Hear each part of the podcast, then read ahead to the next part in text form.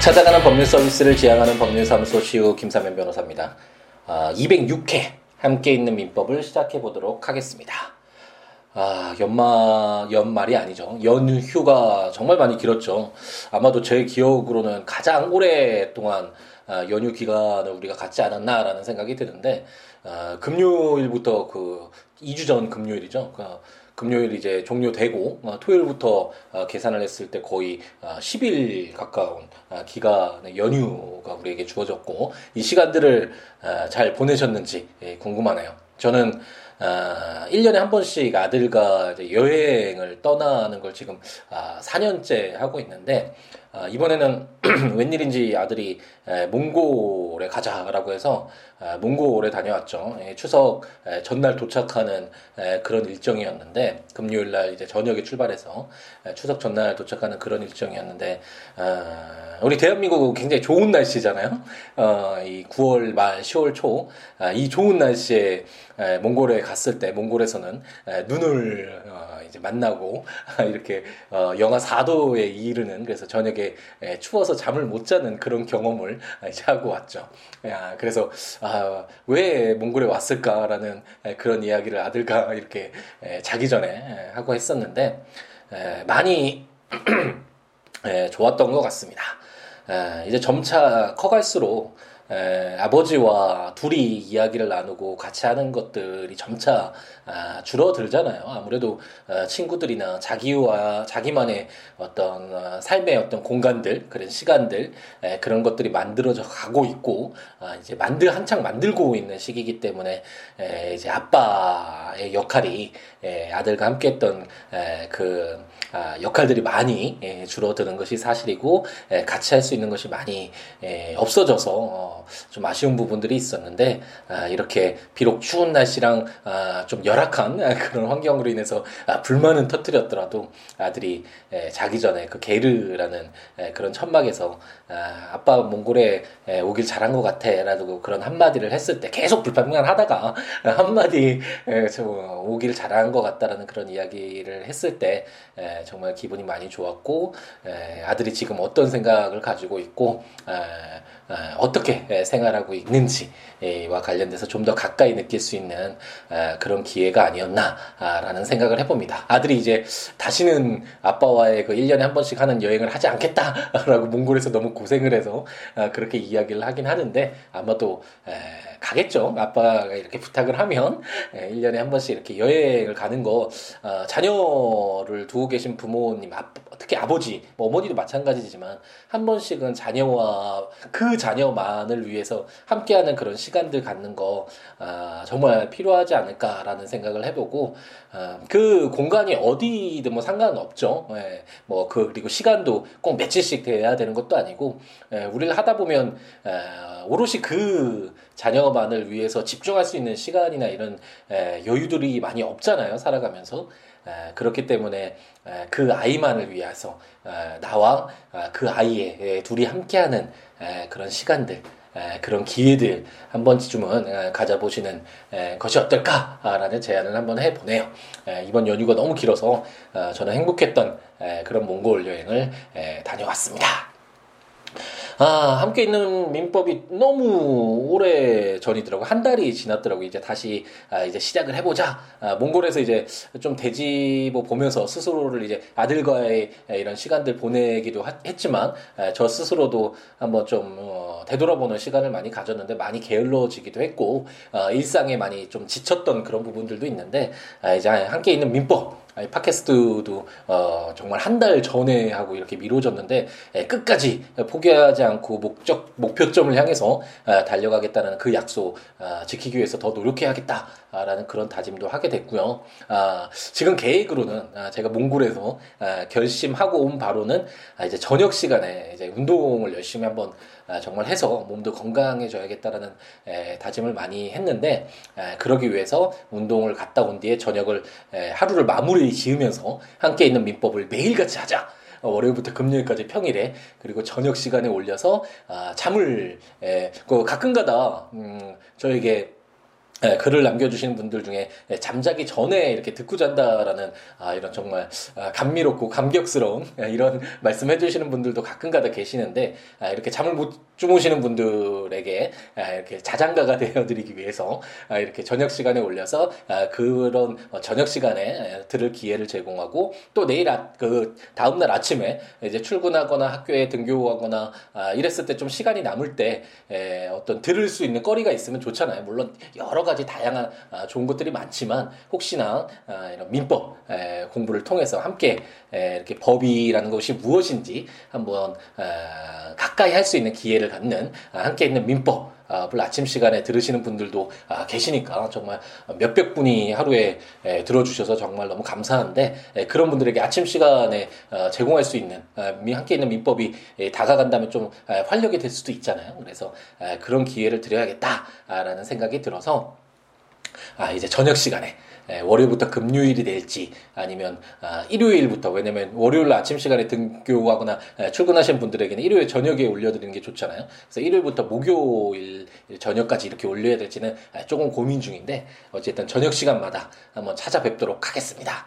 그리고 함께 있는 헌법과 함께 있는 형법을 같이 들으시는 분들도 아, 꽤 많으신 걸로 알고 있는데 에, 그 함께 있는 형법과 함께 있는 헌법은 잠시 에, 미루어 두고 에, 함께 있는 민법에서 좀 더 즐겁게 하루를 이렇게 마무리하면서 라디오에서 제가 어렸을 때 그 별밤이라고 하죠. 어, 이문세 씨가 하던 그 저녁 시간에 10시였나요? 아, 그걸 중학교 1학년 때였나요? 초등학교 때였나요? 그때 한창 들으면서 아, 좋은 음악들 그때 유재하 씨 에, 그때 사망하시고 아, 한창 이제 사람들에게 알려지던 그런 시기인데 에, 그 음악이 아직도 기억되는 아, 이렇게 좋은 방송이었던 것처럼 에, 물론 절대 비교가 안 되겠지만 아, 함께 있는 민법이 매일 에, 저녁 에, 다가가는 찾아가는 에, 그런 방송 한번 만들어 볼까 의욕적으로 한번 아, 시작을 해보려고 합니다. 아, 이제 함께 있는 민법, 민법으로 돌아오면, 아, 우리가 이제 693조, 와, 거의 이제, 아, 700개의 조문을 읽었죠. 아, 1118개의 조문이니까, 아, 이제 3분의 2 가까이 에, 이제 우리가 공부를 했고, 아, 중요한 내용들은 이제 우리가 읽어나가면서 많이 에, 좀 느끼셨겠지만 우리가 많이 공부를 했잖아요. 그리고 에, 법이라는 것이 아, 뭐 새로운 것들이 계속 되는 것이 아니라 어떤 기본적인 에, 것들만 이렇게 토대만 만들어지면 거기에서 구체적인 에, 해당 내용들에 따라서 그 내용만 약간 변형시켜서 아, 적용하고 분쟁의 기준으로 삼는 것이니까 아, 계속 반복되는구나. 어 거듭되네. 아, 그때 했던 내용인데 이런 것들이 에, 자주 반복된다라는 그런 느낌들을 에, 갖고 계실 겁니다. 우리가 중요한 내용들은 에, 이제 거의 대부분 했다 라고 어, 말씀드릴 수 있을 것 같고 이제 이 계약과 관련된 내용을 끝나고 불법행위 이 부분 이제 법정 채권 관계라고 말씀드렸죠.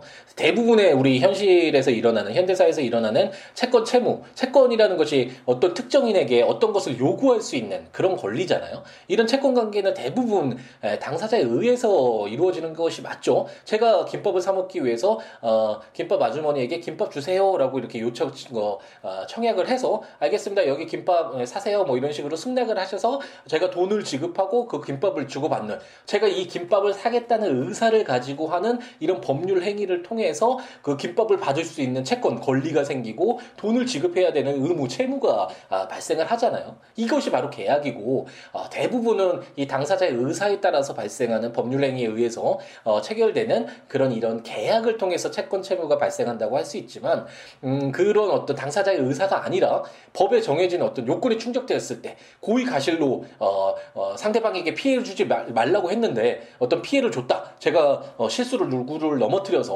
어, 어, 상해를 입혀서 치료비를 발생했다. 그럼 제가 치료비를 어, 지급해야 되는 그런 채무가 발생하잖아요. 이거는 어, 제가 그런 어, 치료비 채무를 발생시켜야겠다라는 의사를 가지고 한 것이 아니죠. 이런 어떤 법정 채권 관계로서의 에, 불법 행위 이 부분만 어, 공부를 하면 이제 민법 총칙 물권편 채권 아, 이렇게 정말 거대한 축이라고 할 수 있는 민사관계의 에, 커다란 축이라고 할 수 있는 이 내용들을 에, 이제 거의 에, 마무리 에, 했다라고 생각하시면 되겠고 이제 그 이후에 이제 친족 상수편이라 그래서 가족 간에 발생하는 일 이거 약간 좀 에, 다르잖아요. 가족 관계에 발생하는 일은 에, 극히 드물잖아요. 우리가 사회생활을 통해서 어, 제3자, 어, 다른 불특정 다수와 어, 어떤 관계를 맺는 것이 훨씬 더 많잖아요. 물론 가족과 는 가족은 좀 다른 의미이긴 하지만 어쨌든 그런 어떤 가족들 간의 관계를 다루고 있는 친족 상속편을 공부를 하면 아, 이제 민사 아, 관계의 일반법 기본법이라고 할 수 있는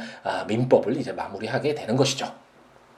어, 우리가 지금 공부하고 있는 것은 계약인데 에, 이제 14가지 계약 유형이 에, 그동안 민법에서 인정하고 있는 계약 유형이었는데 워낙 다양한 계약 형태가 많이 발생하겠죠. 그럼 어떤 임 어, 지금 이제 우리가 공부할 임치 계약이니 뭐 매매 계약이니 임대차 계약이니 고용 계약이니 물론 이런 범주에 속하는 아, 계약 유형들이 많이 있겠지만 현대 사회에서는 너무나 다양하잖아요. 그래서 수없이 많은 계약, 다양한 내용의 계약들이 발생하고 있고 그렇기 때문에 이런 것들을 어, 규율할 수 있는 기준이 될 수 있는 계약들이 이제 새로 어, 이제 등장을 하게 되는 것이죠. 우리가 어, 제대로 공부를 하진 않았지만 여행 계약이라는 것이 새로 도입돼서 이제 시행된다라는 설명을 드렸었잖아요. 이런 것처럼 이제 계약 유형들은 아마 계속 늘어날 것이고 민법에 들어오지 않더라도 다른 특별법들을 통해서 그런 내용들을 규율하는 기준들은 아, 이미 수없이 이제 이제 발생하게 되겠죠. 제정되고 시행되게 될 것입니다. 그래서 우리가 이런 민법에서 인정하고 있는 계약은 가장 기본적인 우리 현대사에서 발생하는 계약들 중에서 아, 가장 일반적으로 묶을 수 있는 내용을 어떤 어떤 범주를 만들어서 그런 내용에 포함시킬 수 있는 그런 계약 내용들이다. 라고 생각하시고 접근하시면 되겠는데 오늘 공부할 건 이제 임치 계약이라고 해서 어, 쉽게 얘기하면 아, 물건 맡기는 것을 말하죠. 어, 그 물건 맡겨주세요. 그래서 알겠어요. 물건 맡을게요라고 해서 승낙을 하는 그런 계약을 에, 바로 임치 계약이라고 하는데 아, 물건 맡기고 어, 그것에 따라서 당연히 대가를 지급하겠죠. 이런 내용들은 아, 이제 상법이라는 특별법이죠. 민법에 비해서는 특별법인데 거의 민법에 버금가는 엄청난 양과 깊이를 제공하는 아, 그런 법률이라고 할 수 있겠죠. 이 상법에서 아, 자세하게 이제 규율이 되어 있기 때문에 아, 민법에서 규정하고 있는 임치 계약은 아 임치 계약이 이런 것이구나라는 아, 어떤 기본적인 아, 그런 내용만 파악하는 것으로 아, 어, 뭐 충분하다라고 생각하시고 접근하시면 아, 되겠습니다. 그러니까 제 693조를 보면 임치의 의의라는 제목으로 임치는 당사자 일방이 상대방에 대하여 금전이나 유가증권, 기타 물건의 보관을 위탁하고 상대방이 이를 승낙함으로써 효력이 생긴다라고 해서 뭐 돈을 맡길 수도 있고 유가증권 뭐 이런 거 맡길 수 있는데 예전에 어, 예전은 아니고 얼마 전에 그 어, 그 드라마가 SBS에서 했던 드라마 중에 어, 조작 예, 조작이라는 드라마였었죠. 꽤 재밌게 보다가 나중에 좀 흐지부지 되긴 했는데 거기서 이런 어떤 그 돈 같은 것도 이렇게 맡기고 그러잖아요. 물론 어, 약간 어두운 그런 세계에서 이렇게 맡기기도 했지만 어, 그렇기 때문에 이렇게 돈을 맡기는 경우도 경우도 있긴 하겠죠. 그래서 금전이나 아, 유가증권 무슨 어음이나 이런 것도 맡길 수 있겠지만 일반적으로는 뭐 자동차 이렇게 맡기는 거 수출하기 전에 예, 이렇게 맡기는 거나 어, 요즘에 뭐 그런 내용들 많이 있잖아요. 이사 가기 전에 예, 물건을 예, 잠시 예, 어디에 보관한다거나 그런 것도 다 어, 이런 임시 계약이라고 할 수 있겠죠. 이것처럼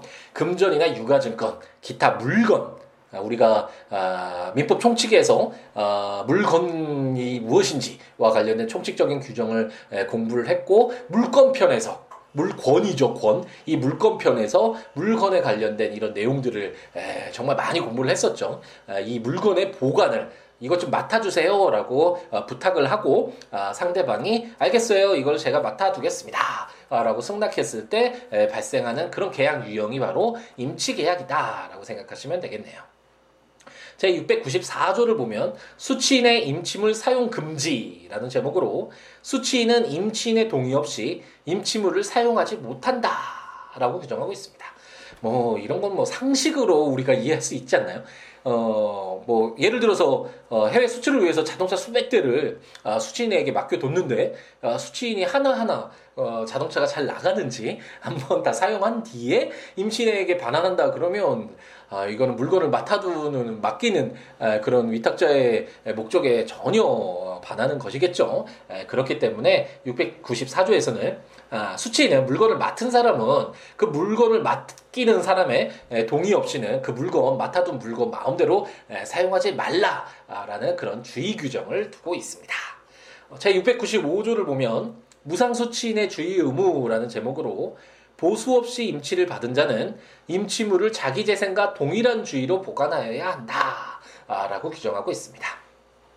이게 무슨 여기서 몇 가지를 뽑아낼 수 있잖아요. 이제는 우리가 공부를 했으니까 아, 보수 없이 임치를 받은 자는이라고 이렇게 나오는 걸 보면 아 임치 계약이 무조건 유상 계약이라고 하죠. 어떤 대가를 의무를 부담해야 되는 그런 계약이 아니라 아 보수를 지급하지 않고 물건을 맡길 수도 있겠구나. 아, 이런 것이 가능하구나라는 어, 이런 것도 우리가 어, 뽑아낼 수 있고 예전에 민법 총칙 아니 채권 총칙에서 공부를 했는데 채권 총론에서 그래서 거의 뭐 기억이 에, 안 나겠죠. 기억이 나면 정말 뛰어난 레걸 마인드를 에, 가지고 계신 게 될 텐데 어떤 특정 물을 에, 이제 반환을 할 때까지 보관을 하고 있다가 그 점유자가 물건을 반환할 때까지 선량한 관리자의 주의로 어, 보존해야 된다. 특정물의 경우 그게 374조였나요? 그 채권 총론에 그런 내용들이 이제 나왔었거든요. 어, 특정물의 경우에 이 임치 계약에 따른 것도 물론 정말 양이 많아서 종류물 채권에서 종류물일 수도 있고 다양한 것일 수도 있지만 만약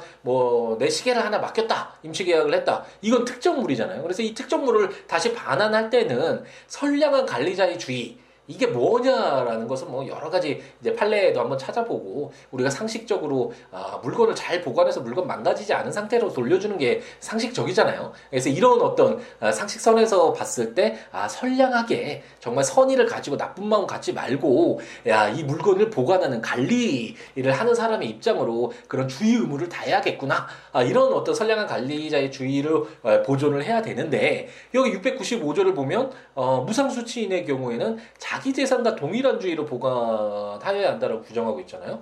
이것은 선량한 관리자의 주의보다는 자기 재산은 어, 제3자의 재산보다는 아무래도 자기 마음대로 할 수 있는 물건이니까 아, 주의 의무가 좀 낮겠죠. 뭐 어, 정말 이것을 어, 타인의 물건을 보관하고 있으면 이 물건이 상하면 어, 내가 이거 손해배상도 해줘야 되고 막 여러 가지 예, 걱정도 있고 잘 보관해야겠다는 그런 생각이 들죠. 하지만 아, 자기 재산이었을 경우에 물론 에, 소중한 것은 소중하게 에, 보관을 하겠지만 일반적으로 어, 제3자 다른 사람의 물건을 보관하는 것에 비해서는 그 주의가 낮겠죠. 그래서 자기 재산과 동일한 주의는 뭐냐?